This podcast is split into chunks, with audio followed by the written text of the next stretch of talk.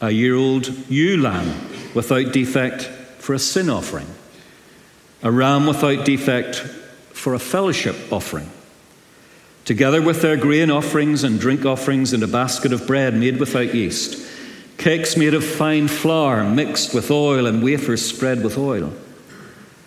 The priest is to present them before the Lord and make the sin offering and the burnt offering.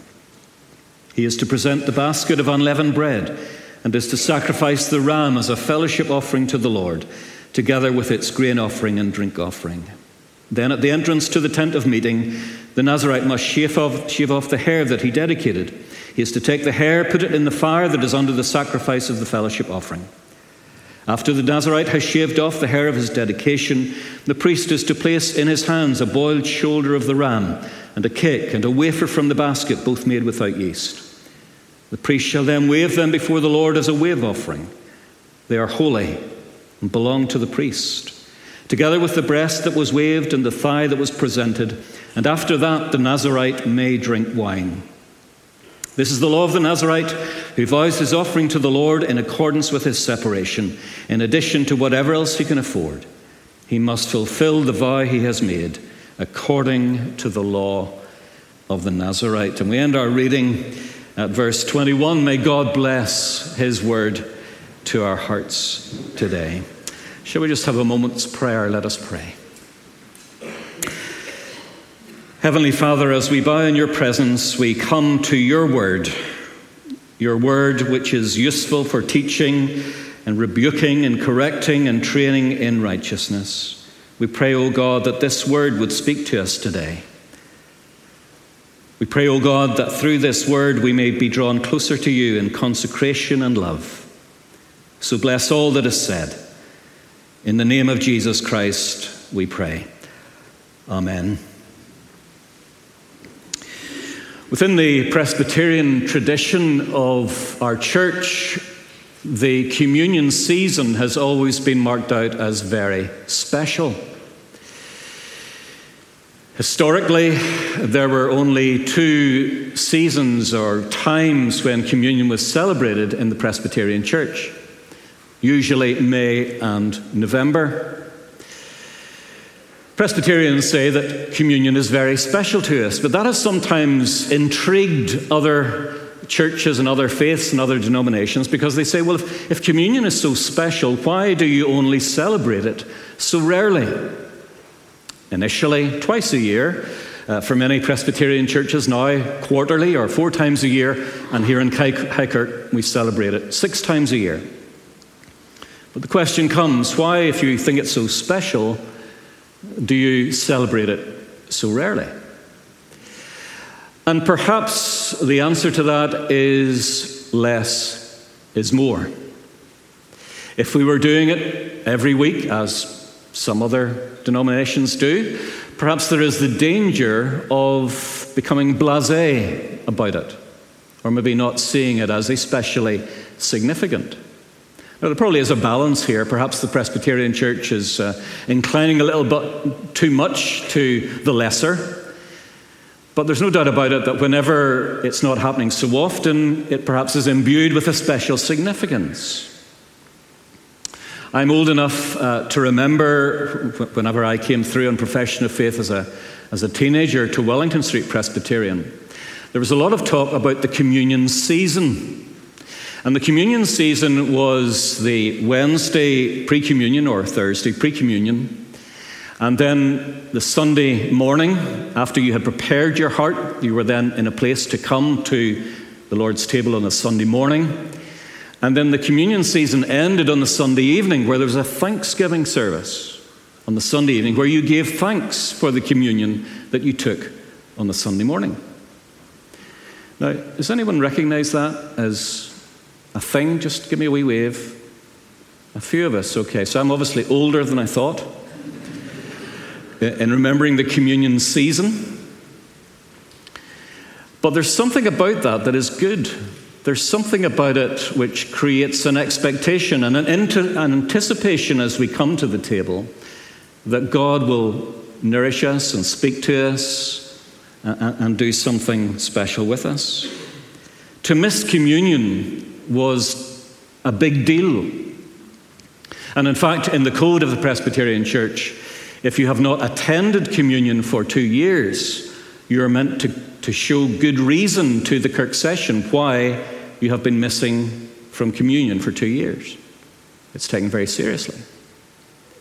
Now, in our modern church and modern life, perhaps some of these kind of things they kind of drift away, don't they? And we don't maybe take things like this as seriously uh, uh, as we have before. And maybe that's okay, but maybe, maybe that's a bad thing.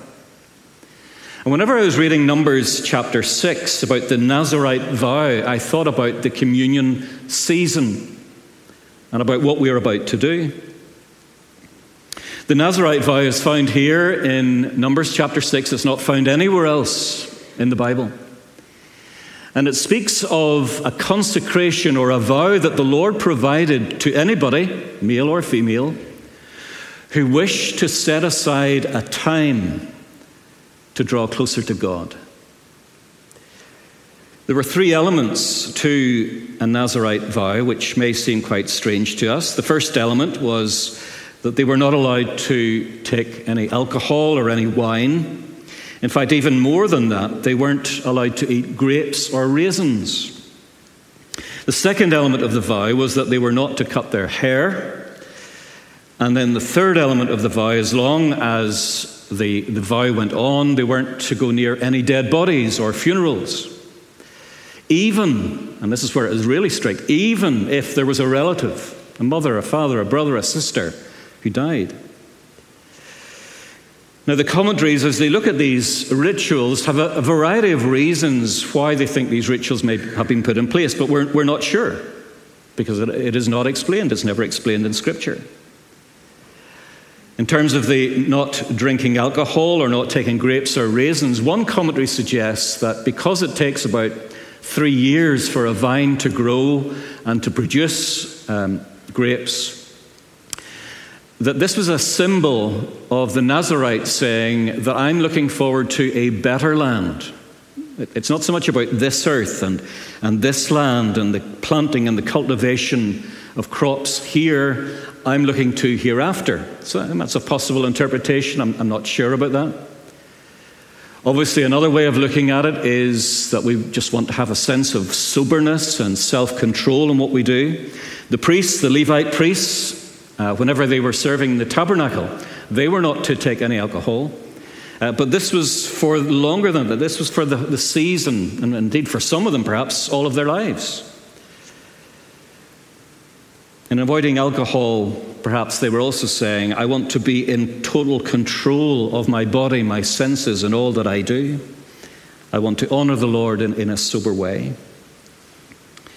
But we're not sure, but, but certainly these are some possible reasons for that part of the vow. In terms of allowing the hair to grow, perhaps the hair was seen as a sign of life, and that as you were growing your hair, male and female, it was a sign of God's abundance, of God's life in us. Now, for, for some of us, growing our hair long is going to be a challenge. For, for others of us, it's, it's easier. Uh, but it was certainly, as far as the man was concerned, it was a public witness that I am doing something different. I'm trying not to look at Philip McCartney, but anyway, it's, it, it's, a, it's a public witness that I am doing something different unto the Lord. Uh, for ladies, it wouldn't have been just as obvious, but it would have become obvious whenever their hair was shaved at the end of the vow. People would have said, oh, right, they must have been taking part in a Nazarite vow, but perhaps this idea of, of the life of God is, is flowing through me, through, through my hair. And then the third part of the vow was to avoid a dead body. Again, for a priest serving in the tabernacle, this was a requirement. But the Nazarite vow went further because whereas a priest could attend the funeral of a relative, the Nazarite could not. It was a very extreme vow. And in fact, if someone did find or someone dropped dead in front of them, the idea was that you had to go through the whole process again. You had to shave your hair, you had to start the process again of the vow. We, we, we read that in number six. It was taken very seriously. In the context of those days and in the context of the camp, there was always a great fear of disease and infection. And so you'll find these kind of rituals and laws through Leviticus and Numbers where if someone you know, was, was unwell or was ill or was, there was a disease, there was this kind of uh, cordon sanitaire put around them because there was a fear of infection in the camp. It reminded me a little bit of those early days of COVID when the, um, the grave diggers had to wear special outfits and, and we weren't just sure about infection, even with dead bodies. It, it was an awful time.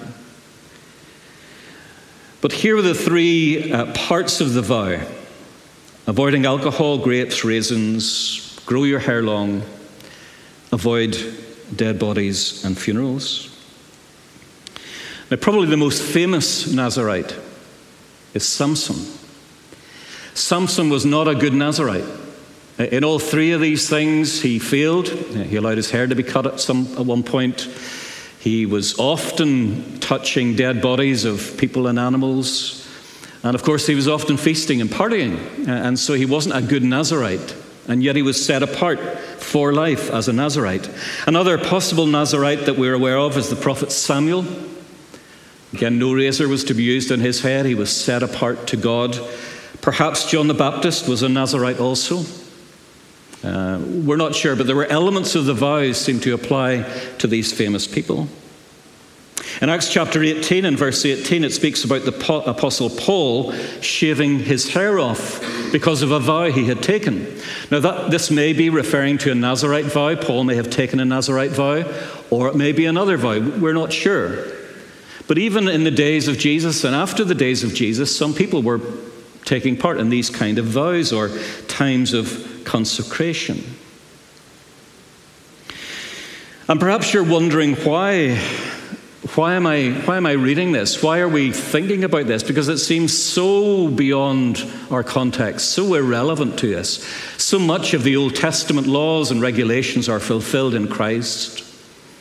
Why are we talking about this today, of all days? Well, I think partly because it's about consecration. The Lord provided this special kind of consecration for ordinary people, a witness to them saying, God is in the center of my life. He is important to me. And this in itself would have been an encouragement to others to consecration and dedication and faithfulness. Last week, Rowan spoke about the special calling of the Levites as they ministered at the tabernacle. And he made the, po- the point, and I agree with him, that now through Christ and in Christ, we are all set apart. We are all, as it says in 1 Peter, a kingdom of priests. So you're a priest, and I'm a priest. You're a minister, and I'm a minister.